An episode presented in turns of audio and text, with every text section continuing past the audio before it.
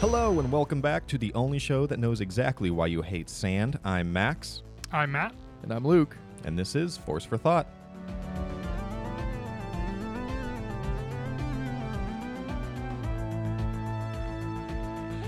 With Disney purchasing Star Wars, they have been cranking out content from movies to TV shows, live action and animated, and everything in between. I'm looking at you, live action Tarkin. So today, we're going to be discussing Star Wars since Disney has acquired them and some of the best of what they have had to offer us from favorite characters to our favorite movies and much more. Let's get into it, starting with Best Character. I'm going to go with Matthew.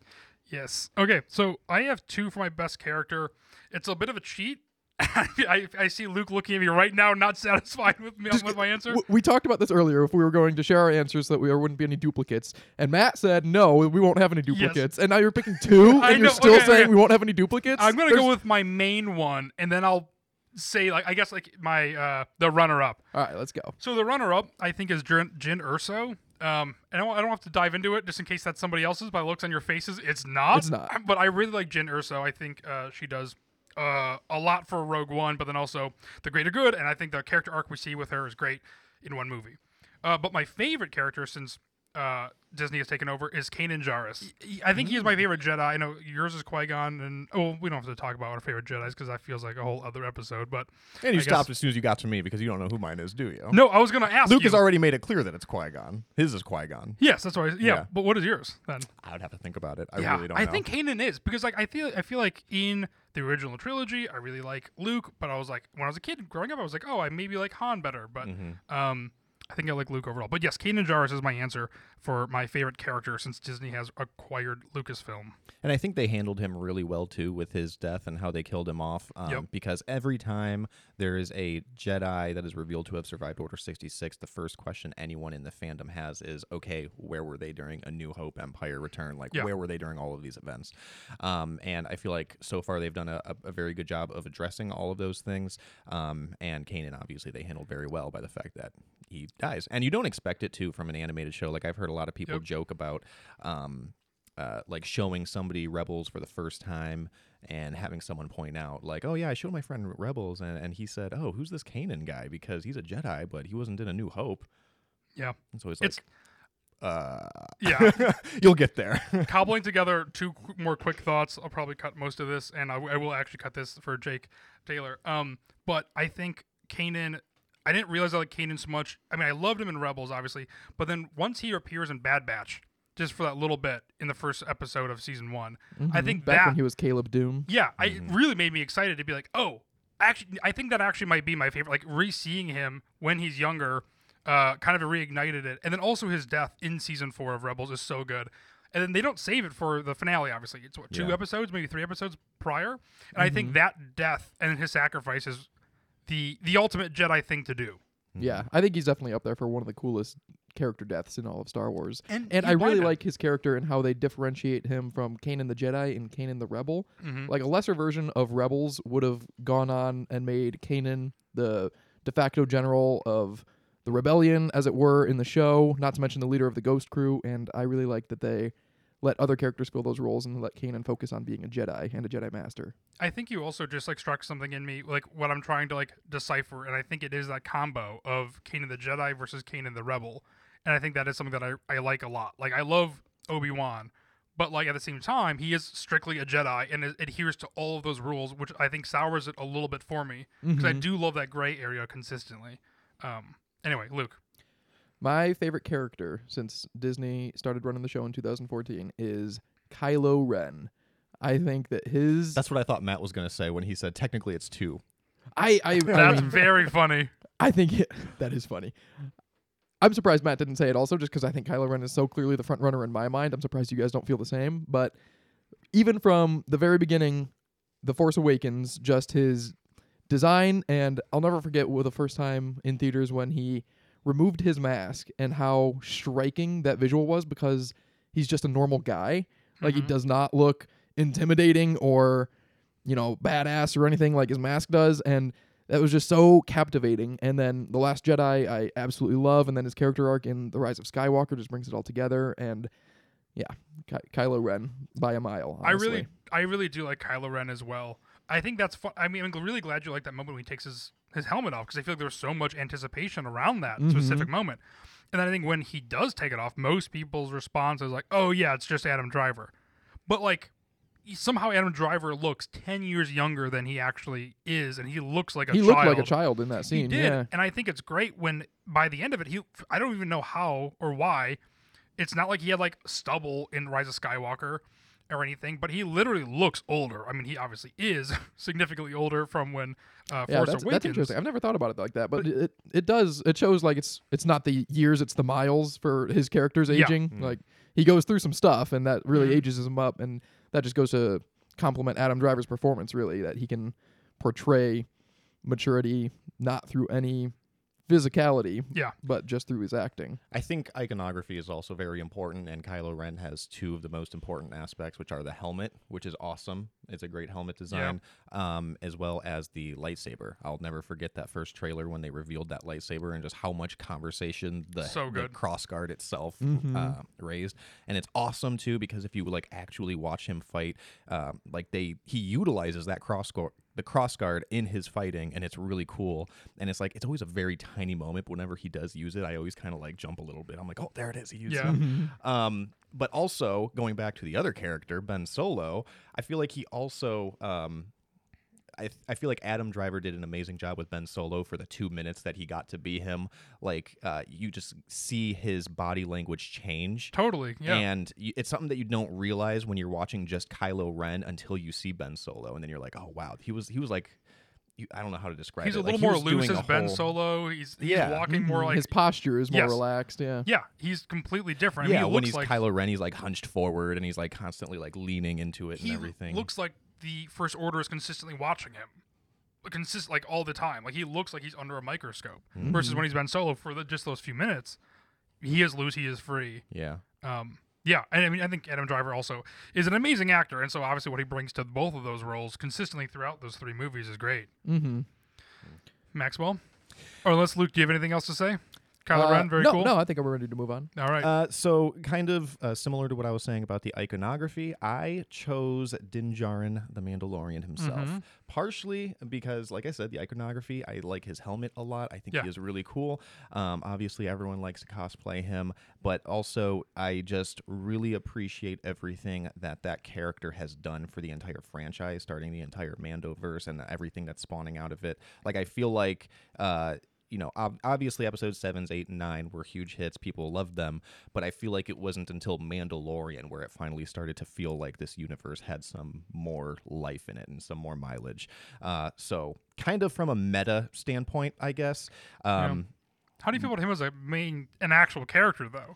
Well- Because that's my biggest, not my biggest gripe, but Before we get into that, I, I do want to comment on the, the meta analysis of it. That in Yeah. 2019, like it gets lost how much was riding on the Mandalorian. Like there were there were talks that like Star Wars wouldn't work as live action and television, and it should be saved for the big screen. And there was so much riding on the Mandalorian to really nail that first episode. Honestly, let alone the first season. yeah. And they absolutely did, and they've they've spawned so much success and great creations since then. And it's all thanks to Djarin.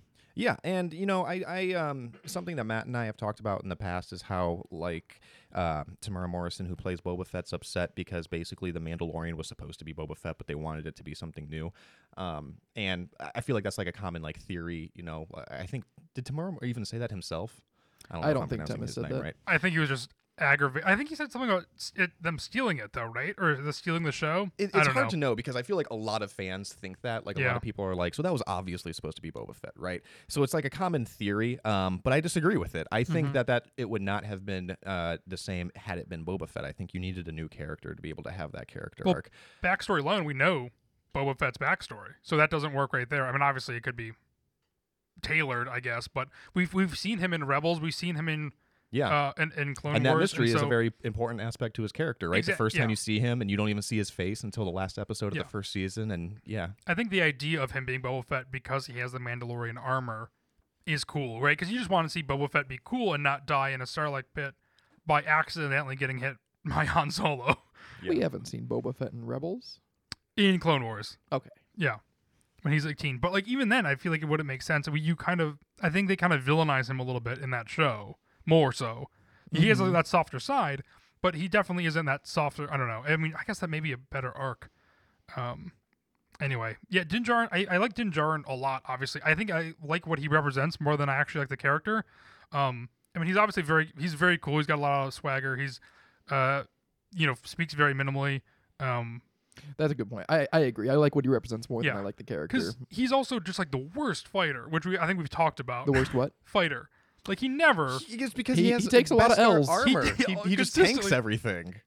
He just I, I he's just always getting saved. Um, and I but which is totally fine because everything every character needs to to. But that's a bigger problem. But like again, I really like Din and There's no no gripes against him. Besides, I like him definitely better as a uh, what he represents than what than the character himself. I like Kanan the best. All right. Next, we're going to move on to the best scene. Luke, I'll go to you first. The best scene since 2014 is also an easy one in my mind. It is the throne room scene from The Last Jedi. Yeah. The way it is framed, the way it uh, impacts Rey and Kylo Ren's character arcs together at the same time, like that's that's one of the most cherished memories of mine in the theaters is when that single uncut frame of the lightsaber going through Snoke and then coming forward and Rey catching it and coming up Mhm. into frame. That is a moment that just lives in my mind every day. I and love then and I think everything about it slows often. down, and then they go back to back, and then they start Mhm. fighting all six of them at the same time. I remember It being in is that theater so with you and the freak out. It's so. I mean, it's. I rewatching the the sequel trilogy, um, which I realized listening to these back to back, I say almost every episode, but to you guys, I'm like refreshing.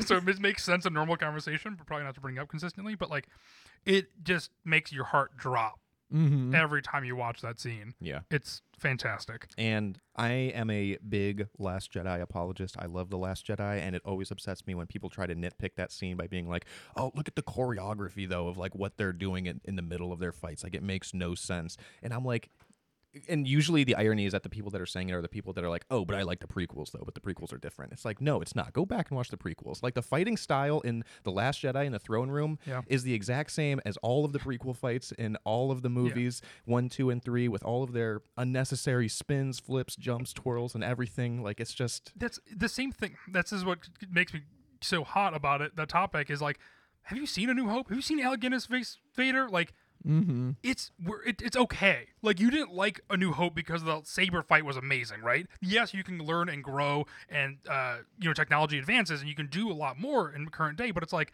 at the core of Star Wars, if you're nitpicking the fight choreography, yeah, there's a bigger problem there. yeah, Yeah. I agree. And I would be remiss also if I didn't mention Andy Serkis's performance in this scene. He doesn't get enough credit because everyone thinks of him as just the mocap guy, but Mhm. His voice alone, which I guess kind of plays into the being a mo- just a mocap guy, No, but his vo- his good. voice is just so amazing, and every single thing he says brings me to the edge of my seat. That Mhm. whole scene. You can hear like every cigar he's ever had, like like Yeah. the way he's talking. It's like every whiskey, every cigar, which is so funny. Matt, Um, hit us with your favorite Yes. scene. So once again, I was debating between two, and it's not. It's also the the, the through line of uh, Rogue One. I loved the Vader scene at the end, um, right before. That was my runner-up. Yeah, it's my runner up. Yep, yep, so I just one. wanted to mention that because it's so good, uh, and it's really like the cherry on top of that movie. Uh, followed by Max's favorite quote or second favorite quote of all time, "Hope." Um, but my favorite It was an honorable mention. uh, my favorite scene uh, is from The Mandalorian. Is from uh, season two, uh, episode eight, when Grogu goes with Luke Skywalker. Um, I think that's the best scene. There is something very nostalgic about it, just because we see Luke Skywalker. That reveal. Mhm. I mean, that was maybe top five reveals I've ever seen. I did not see that coming whatsoever. And then not only that, but to have Din Djarin remove his helmet around everybody for Grogu, and then Grogu also going with Luke, and then getting that little bit of R2. There's a lot of emotion packed in that, and I mm-hmm. think we all talk about like how Star Wars is about like loss and sacrifice consistently, and I think Din Djarin has become attached to Grogu, and it's like anything. It's like you guys with your kids, or like me with my cat. it's like if you had to like give that up for the greater good, it's like that strikes a core, and I think they do it in such a way that you can put yourself there while also wanting Grogu to go with Luke because you know Luke, you trust Luke, you want to see what he can do. And so it is the most bittersweet moment. And then once that door closes, and then Luke, R2, and Grogu go off on their own, and then you have Mando, Mando standing with a Bo Katan uh, and Cara Dune and everybody else in that in that uh, in that uh, cockpit Star Destroyer. Imperial Um, light cruiser. The bridge. Imper- yeah, on the bridge, when they're on the bridge, they're just standing there in silence because they have no idea what's next and they have no idea what's to come. And I think that's the best scene um, that has happened in Star Wars since Disney took over. Yeah. No, That's- no that's a good arguments for me. selection. Yeah, No, it's yeah. a good choice. Th- I always think about that scene um, and the fact that Boba Fett was present, but his job was basically to drop them off in the ship and then fly away as a distraction. And I always think about that Yeah. because had their plans just been a little bit differently and Boba Fett was there too, how funny that interaction would have been between him and Luke when they That would have when re- Luke sees him and he's like, Mhm. "Hey, hey wait a minute, are you are you?" that one really funny. I would love to include a little scene, like a little uh, behind the scenes thing or after credit scene with uh, Chewie and Han flying the Falcon away, and they see uh, Boba Fett's ship, and he's like, "Boba Fett, where's Boba Fett?" One can dream. like in a, a comedy movie where like two cars pass each other Yes. and they kind of like lock eyes as they slowly pass each other on the road. They're But like, only "What's Chewie sees it. Whenever I rewatch that episode, I always think I saw. Um, I think it was a Reddit post a while ago when it probably came out, uh, telling that episode story as if it was a tabletop role playing game. And the guy playing Boba Fett is like, "All right, I drop everyone off, and uh, I actually just got a call. I have to leave right now." and the game master's like, "All right, just leave." Boba Fett flies away. that's very funny because that's the thing too. I was gonna say like, I'm glad we all kept our scenes pretty concise because there's, I mean, yours is pretty pretty tight. But I mean, like in, in mine, it's like, I- do I include when Luke fly the X-wing flies into the ship? Hmm. Do I I include know, even yeah, the hallway scene? such a bit I'm not even moment. including that. But I mean, that just amplifies it more. But specifically, the scene when he enters the the, the bridge Mhm. Yeah. is so good. I think you made the right choice though. The the culmination of Din Djarin's sto- uh, character arc. Yeah, Yeah. thank you, Luke. Well, um, my favorite scene, if you've listened to our favorite quotes episode, you might know where this is going, but it's from a little TV show called Andor. Uh, the episode is called Narkina 5. It is a prison in which uh, uh, Andor is a part of a prison breakout led by Kino Loy himself. Yeah, And uh, it is uh, it is to me by far and away the best scene in all of Star Wars because you have Kino Loy, Yeah. this man who made it very clear that he cares about no one but himself, forced to lead a, a little uh, rebellion within this prison, knowing that it required him to sacrifice himself, but the viewer didn't know that until the very end when they're about to jump into the water and he says that he can't swim. It is a moment that'll always break my heart and that I always think about, and it is a moment that if I have uh, 15 minutes to kill, I will go on Disney Plus and I'll jump to that episode and I will watch that scene as I will the throne room scene from Last Jedi. I watched that scene quite a bit actually. me It's, too, it's me a lot of fun. Um, but I think I think that scene and the the uh, the emotion in that personal sacrifice by Kino Loy makes it to me not even close. I think uh, the hallway scene with Darth Vader mm-hmm. uh, was probably my runner up, but I also had the Last Jedi throne room scene up there too. But no, it's it's the breakout of Narkina Five with Kino Loy. it's Yeah. so good. that I can't swim moment also is very well staged and how like all these prisoners are seeing the outside for like the first time in you know Yeah. probably years and like the wind's blowing in their hair and it's bright and it's so chaotic and Andor turns back and just barely doesn't have enough time to see what's going on and yeah I agree that's a great selection You nailed it, Max. I gr- 1000% agree. It is one of the best scenes in Star Wars of all time, not even just when Disney took over. And it has one of the best quotes of all time. that that's interesting I don't want to rehash an older episode but I think this does almost prove Matthew's point that that is not a quote it is a moment What? Yes, thank you, Luke. I'm going to insert just what we said last episode Absolutely right not. here. Absolutely not. This okay. Well, It's an amazing. Well, also, when are you counting your scene? When at what point is it I starting? thought I thought about that when you that's what I- said, "Oh, we're picking pretty Yeah. tight scenes." I'm like, I'm picking like half an episode. I also, for some reason, like if I had to- assumed you went already. if I had to narrow it down, I would say the scene where they start jumping in the water, the, the Okay. very end of the break. that is the scene. Yeah. when Cassian says to to Melshi, I believe, that no, matter, what, happens, we made it. Yes. Yeah. That's a great moment. Yeah. Okay. That's yeah. That's a that's a tight scene. I mean, you can literally include the the full episode too. That lead up, but yes. Um, okay. Next, we are going to do our favorite TV show, and let's start with Matt. my favorite TV show from it's going to be Luke's as well. It's 1000% Andor, which I think is one of the best things, if not the best thing Disney has done since acquiring Lucasfilm. Um, Andor, I I don't know if I said this on the podcast yet, but I've told Max this before, is that I think Mandalorian is everything I want Star Wars to be fan service wise, and Andor is everything I didn't know I want Star Wars yet to be, which is I think what Star Wars should be in general is consistently great way of moving you know the story forward consistently moving themes forward seeing things we've never seen before seeing the intricacies even seeing the guy ringing the bells in the town it's Ugh, like the time grappler. those little things Is i that think what he's called? I've never heard Yeah. that. That's- a very cool title and in that universe i'd love to be the time grappler um but i feel like seeing all those intricacies really build the builds the world out and i think that's what i want more of consistently and then not only that we have like implied sex in andor which we've never gotten in star wars not it's like a massive deal Mhm. but like we all probably were like whoa Yeah. like it's a Gay it- people. it's ve- A lot of firsts. there's a lot of firsts. i think that's in rise of skywalker though there's a lesbian couple Barely. Yeah, I- I- I- true. technically, yes. True. Sandwich against Lin Manuel Miranda's If you, if cameo. you pause it at the right moment, you can Yeah. see it in the background. But I think there's a lot of firsts, exactly, and it just kind of expands the world. It has a darker tone. It has the, and also to to caveat this a little bit, and then I'll move on. But Andor, I think, is my least favorite part of Rogue One. Yeah, I think he's my least favorite character out of the whole bunch. And when it was announced, I wasn't thrilled. I was like, this character. And then within the first 10 minutes, completely changed my mind and completely gave a new context to Rogue One. And then not only that, set up a character that I realized I had really no knowledge about. And I was like, so excited to see what he does. And I still am for those remaining two, uh, 12 episodes. Yeah. So Andor is my favorite. I, I don't want to beat on a dead horse, so to speak. So I'll I'll keep this brief because that's also my favorite. No, And I think beat on the most, dead horse. the most remarkable thing, not the most remarkable thing, but the only thing I'll say right now is, in a saga built around hope, hmm the most hopeful character is all of a sudden this nerdy little third-rate imperial wannabe that wants to date Dedra. Yeah. That is that is just hilarious Who to has me. to go home to his mom? Yeah. had, to, had to go back live with his mom's house, just eating cereal one morning. Right, just talking about Uncle Harlo and his massive aspirations and hopeful future. Everything you're saying sounds like a Judd Apatow movie. From the producers of Knocked Up brings Andor. That's funny.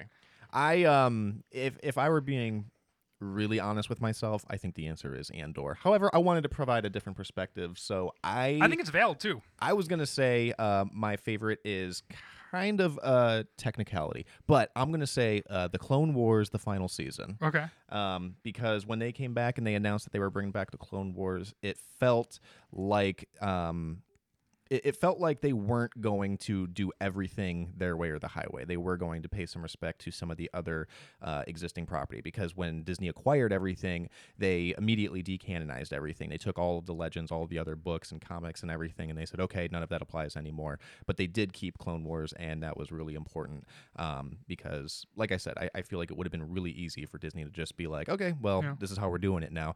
Uh, I know there's rumors. Um, I don't know if it's ever been confirmed or not, but uh, when Disney uh, first purchased Lucasfilm, that George Lucas had a treatment for his versions of episodes seven, eight, and nine, and he gave it to them.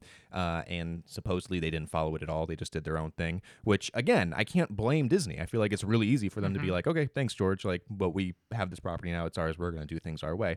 But yet, uh, Clone Wars was kind of the one thing where they were like, "You know what? We're gonna we're gonna bring that back. We're gonna we're gonna finish it. It was a, a great story that was left untold." uh, and we have faith in Dave Filoni, and we're going to give him the reins to do what he wants. It is, uh, but outside of all that, Mhm. it's also just an incredible season of TV because you have three story arcs in it.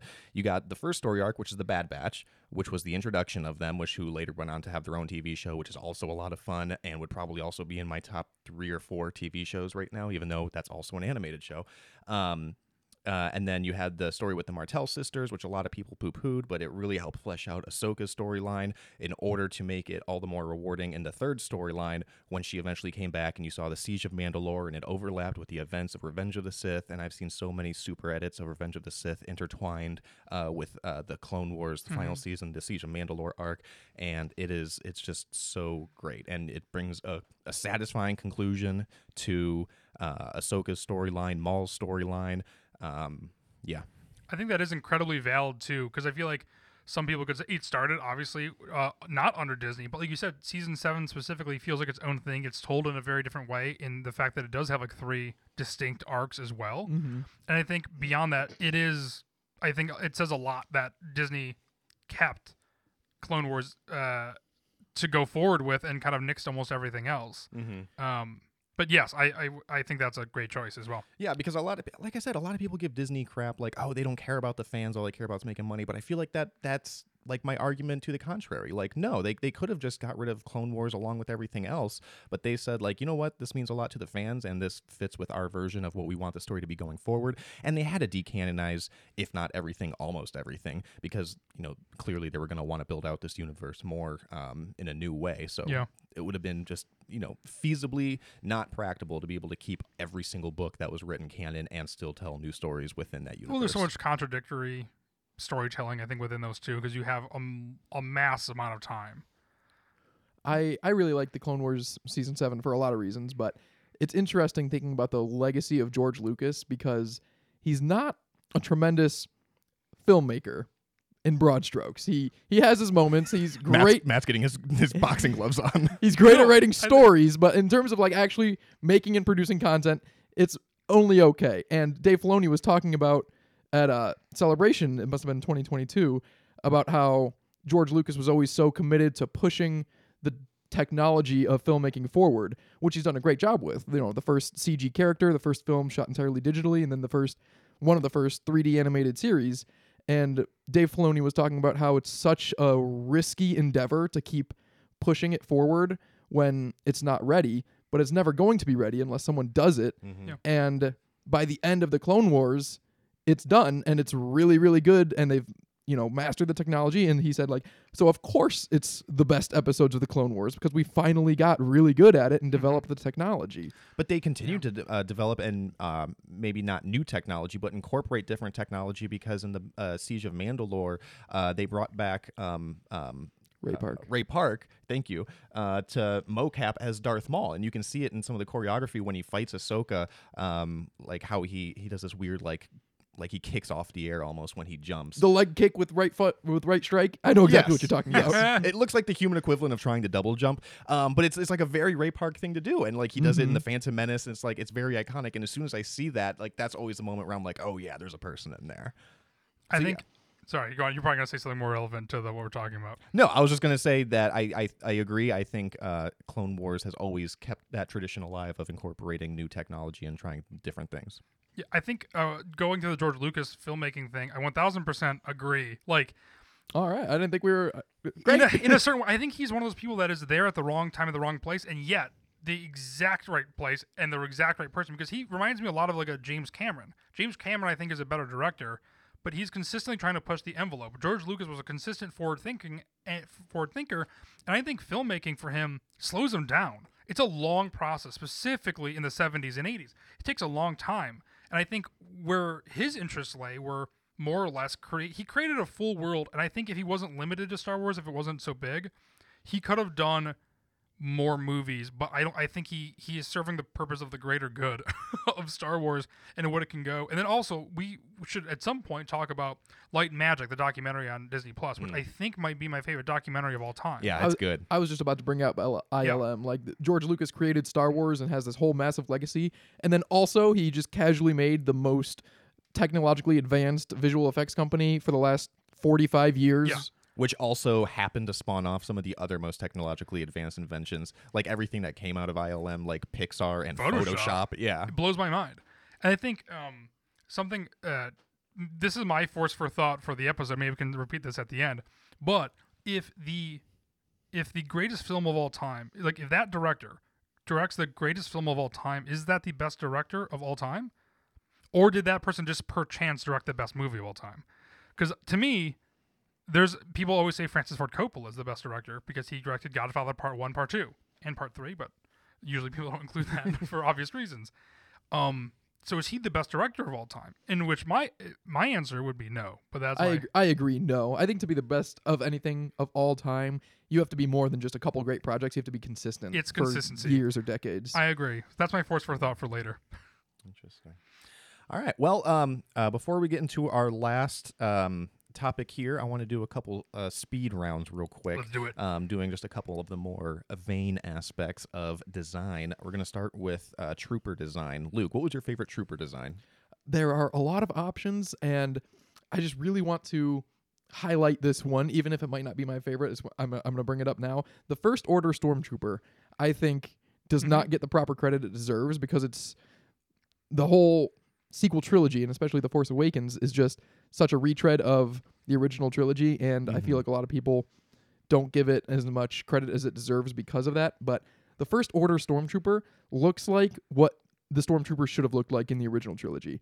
Like their their armor, it's so similar, and so it sounds really nitpicky, but they look like the Stormtroopers, just stronger and meaner, which is what they always should have looked like. Yeah. Interesting. I like. I prefer the original trilogy Stormtroopers, but I love the First Order uh, troopers as well. I think that first shot of seeing them in that shaky uh, cargo ship, the drop ship, in the trailer for the first time was mind blowing. Yeah, Um, so it, it, I guess it's also important just the way they're portrayed, but I think their design alone also is just such an advancement from the original Stormtrooper. But still, like you said, like feeling natural. Like it, it felt like the next evolutionary step in in this progression. that- yes. I think that's the thing. It's, I think we needed the originals to get to this point as well. Yeah, exactly. Um, Even though, because I would disagree with you when you said Ah. that the uh, uh, Imperial Stormtroopers are your favorite of the Stormtroopers, yeah. or, or you said you liked it better than First Order. I forget what you just said. yeah. Um, because to me, there's like an evolution of like Phase One Clone Trooper, Phase Two Clone Trooper, Imperial Stormtrooper, First Order Stormtrooper. Sure. And the Imperial Stormtrooper is probably my least favorite of those four Yeah. because I really like the Clone Trooper helmets. Hmm. But I agree that I,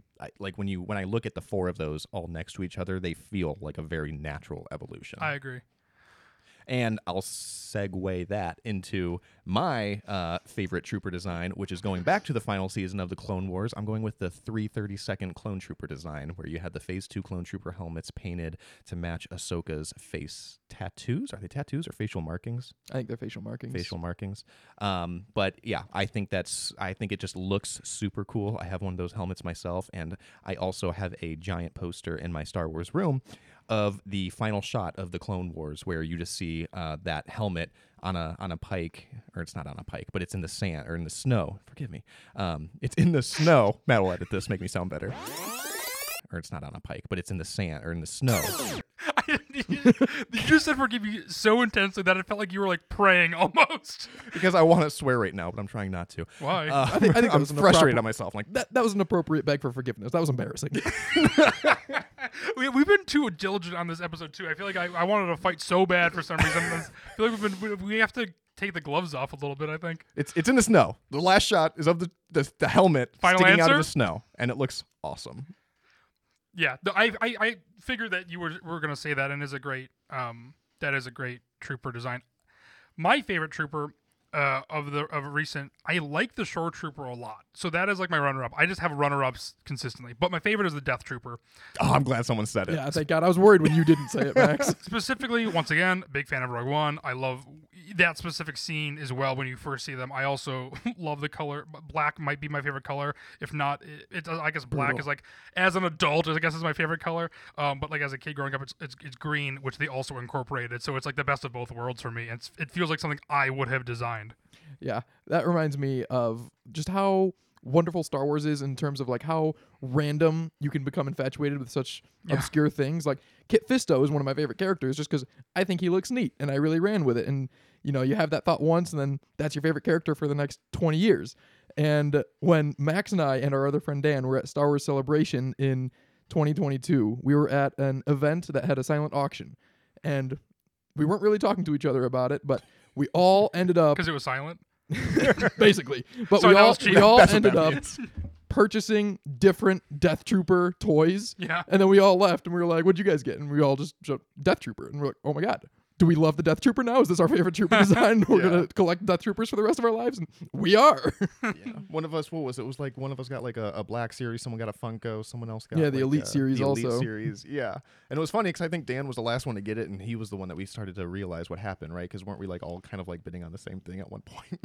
well, we, we were all bidding on everything because they had so much cool stuff. But that's like we only all got one thing, and it was all a Death Trooper, and it was all a different Death Trooper, and it was just such a fun moment. Can you retell that story but say Matt instead of Dan? we invited you to celebration. I know. um. Okay, no explanations, just one word answer. What is your favorite creature I design? feel like that's directed at me. no, it's, it's, it's in all of us. It's in all of us. We all had a lot of things to say. Uh, the Porg, by by a lot. I- Grogu. okay, I went with the Abednedo species. Every My time second I was see 'em, I think Lothcat. They look good. Rem- remind me what the Abednedo are. Um, uh, there's one in Kind of uh, lie. no, no. Uh, there's Sand. one. There's one in Black Squadron. Uh, he's his name is Adi. He's also in the Poe comics. Um, he looks like a hippo mixed with a fish, kind of. Yeah, he's the He's one in the also- Force Awakens that says, "But no damage." Yes. yeah, I remember him. Okay.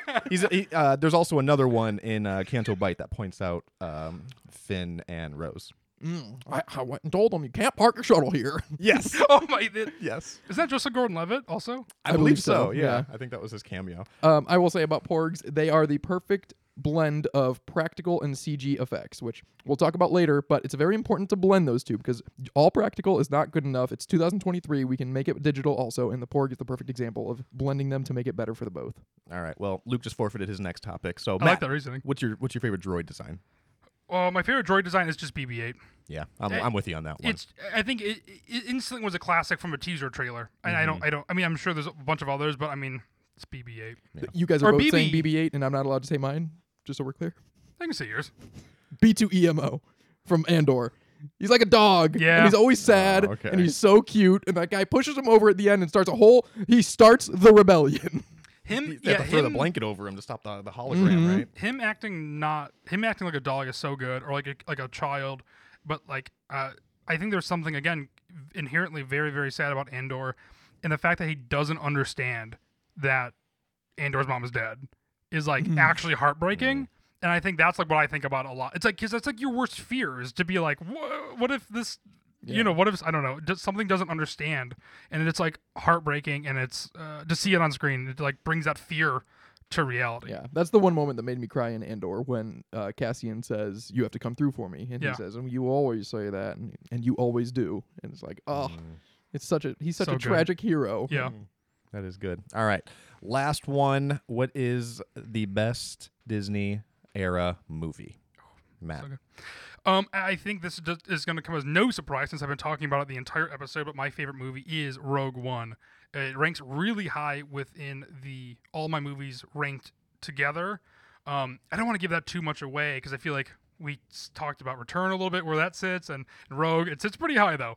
um, and so I think Rogue One does something that's great. It is the first spin-off movie.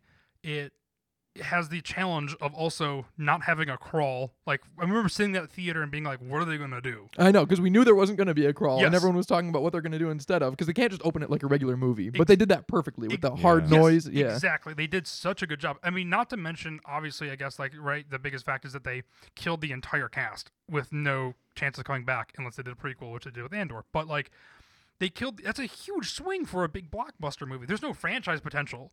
You know, they killed off everybody. I think it came out as a huge surprise. We get Saw Gerrera as well. We get the Death Troopers. Very underrated. I love Saw Gerrera. Yeah, so do I, and his voice. And we also get Krennic, which I think is a really good villain. We get, um, Krennic is great. Death Troopers. yeah, yeah, yes, Death Troopers are great. Uh, uh, Galen Erso is so interesting as well. CG Tarkin. CG Tarkin, CG Leia as well. Like those don't bother me. Um, i- the Vader scene at the end, I think, and that's not even talking about like K2SO and like Alan Tudyk's great voice and like that comedy that comes through K2SO is so good. It's like C3PO, but like actually funny. Mhm. Uh, I love C3PO, but like it's like him, but uh, not uh, not necessarily annoying or nagging like 3PO is a little bit. Um, I love Bodhi for some reason. I think he's great. I think that's an interesting defective pilot. Uh, before we saw Force Awakens, even. Um, yes, I think Rogue One is not only a great Star Wars movie, it's a great movie um, in overall, and I think it fills in a very tiny gap. But I also love that era, like in that rebellion era. I think the Galactic War um, is great. Galactic Civil War is like my favorite era. I think kind of playing around in that sandbox is fantastic. And the ending is what's so satisfying because you you know it's in that era, but you don't know exactly when And until the see the- last two seconds. and Tantive you're like, Four? this is the Tantive Four? Yes, And you're like, oh my god, this is moments before A New Hope. Yeah, I I love every little bit about it. Yeah. Yeah, it was a great theater experience. Yes. Yes. We, I, we went to go see it together. Mm-hmm. Oh, where was I? You were also there. Oh, I, sorry, I have a picture with Luke with a stormtrooper at that um at that premiere. Yeah. Oh, I kind of remember that now. I'll Yeah. post it Okay. on our social. yeah. Check check us out on Instagram. Um, all right, Luke. I went with The Last Jedi. You see, I was afraid that was going to happen. There's only five movies that we can choose from, but mine is also The Last Jedi. So I assumed this would happen. I'm a little disappointed because we were big Rogue One fans. I it, no, it's high. It's high up there. But The Last Jedi. Well, Luke. Well, I, f- I feel like yes. I want you to explain it. So when we're talking about Star Wars, All right, I stop. I'll take it from especially here. I, I especially have a hard time separating my feelings for movies and TV shows from my feelings for Star Wars movies and TV shows. Mhm. And so, like I, I, I talk about when I talk about Jedi Survivor, I love it as a, as a game. I don't really like it as a Star Wars game. And so with other Spoilers movies, for Luke's Rogue One Right, for yeah, the yeah, weeks to come. so with the Last Jedi, I of course love it for what it brings to the lore and the characters that are developed through it, but it's also the best directed, the best written, the best shot, the best effects, the best creature design. It just fires on all cylinders at its maximum and it's my favorite. and kind of going off of um, the legacy of George Lucas and constantly advancing with with him, I feel like it was much more like the technology aspect of it. But I really appreciated the swings that Rian Johnson took. A lot of people don't. Obviously, uh, uh, the Last Jedi is probably one of the most polarizing. Um, pieces of Star Wars that's out there today, um, but I I really like it. I really like the um, the the guts that he had to make some of the choices that he did. Uh, killing off uh, Snoke in that throne room, I think, was just amazing. I mean, we just talked about that scene two seconds ago, so I'm not going to rehash it. But yeah, Yeah, I, I don't want to get too into my feelings versus digital versus practical effects, but Rian Johnson also does a tremendous job of using practical effects and digital effects at the same time. In the bonus features for The Last Jedi, I remember watching it when it came out, you know, five years ago, that he wanted to do as much practically as he could, and they really tried to get the crystal foxes on Crait to be practical with like real dogs dressed in crystal costumes Mhm. and he just never got it to look exactly the way he wanted so he made it all digital and i think that was such the right decision because ah, we'll, we'll, we'll do an episode soon about the the intricacies between digital and practical effects and when they are used appropriately and not but That's rian johnson great- does yeah. it great in the last jedi That's a great example of using something digitally. I think it looks it do, they do like really good. There's like that moment in the trailer when they look up and something's wrong. You you sense it mm-hmm. uh, and in the movie too. I like Last Jedi a lot. All right, so that's everything that we have for this episode. Let us know what you think. Uh, feel free to reach out to us on social media. You can find myself on Twitter at MaxterJedi. You can find me at Filmowski. And you can find me at kit fisto blog and you can find us at force for thought across all the socials And let us know what you think. Were we on the nose? Are we completely wrong? What were your favorite scenes, characters, moments, TV shows in uh, this new era of Star Wars that we get to live in? Let us know. Did Thanks. you enjoy us not arguing or not? More arguments to come. Tell us, Sammy.